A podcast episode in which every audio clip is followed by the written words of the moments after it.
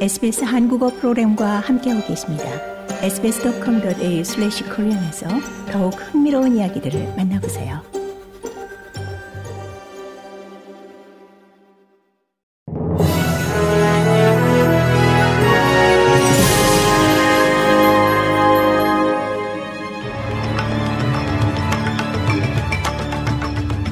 한국어 뉴스 간추린 주요 소식입니다. 서호주 주정부가 지난주 교도소 독방에서 의식이 없는 채 발견된 16세 원주민 소년의 사망이 지금은 의무적 사인 규명 조사 대상으로 전환됐다고 밝혔습니다. 캐주얼이나 성인 교도소 내 청소년 구금 유닛에 수감된 16세 원주민 소년은 지난주 목요일 교도관들이 일상 점검을 하던 중 의식이 없는 채 발견됐습니다. 가디언 호주파는 자해가 있었던 것으로 추정된다고 보도했습니다.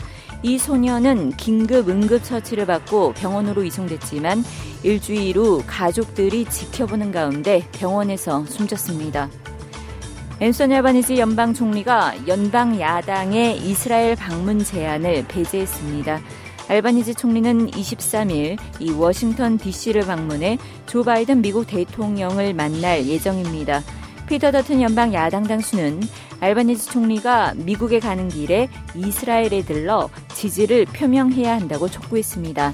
알바니지 총리는 하지만 이 같은 연방 야당의 요구를 일축했습니다.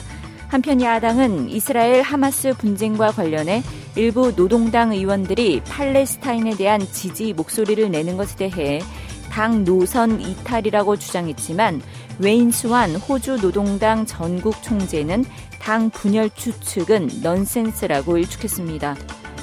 팔레스타인 가자 지구 주민들에게 구호 물품을 전달할 라파 국경 검문소가 예상보다 하루 늦은 21일에야 열릴 것으로 보입니다. 워싱턴 포스트는 도로 보수가 지연되고 있어 가자지구 구호품을 실은 트럭들이 예정된 20일까지는 움직이지 않을 것으로 보인다고 보도했습니다. 빅토리아주의 존 페스토 야당 당수가 원주민과의 조약 체결을 위한 주정부 법안의 세부 내용을 기다리고 있다고 말했습니다. 빅토리아주 야당은 지난해 이 호주 원주민과의 추가 논의를 위한 조약 당국 설립 법안을 지지한 바 있습니다. 하지만 페스토 야당 당수는 호주 연방의회 원주민 Voice 국민투표가 실패한 후 해당 법안을 지지하기 전 이 조약에 대한 더 자세한 내용을 검토하겠다는 입장입니다. 한편 다니엘 앤드루스 전 주총리의 멀그레이브 지역구를 대표할 의원을 뽑기 위한 보궐선거는 11월 18일에 실시될 예정입니다.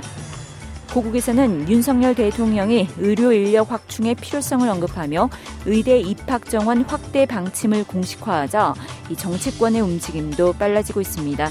여야 모두 관련 TF를 중심으로 이 조만간 법 개정이 필요한 사안들에 대한 협의에 나설 것으로 보입니다. 국립대병원 소관 부처를 교육부에서 복지부로 옮기는 등 정부의 혁신 전략 실현을 위해선 법 개정이 필수적인 만큼 과반 의석을 가진 야당과의 협의가 꼭 필요한 상황입니다.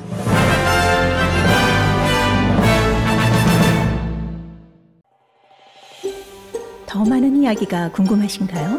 애플 포드캐스트, 구글 포드캐스트, 스포티파이 또는 여러분의 포드캐스트를 통해 만나보세요.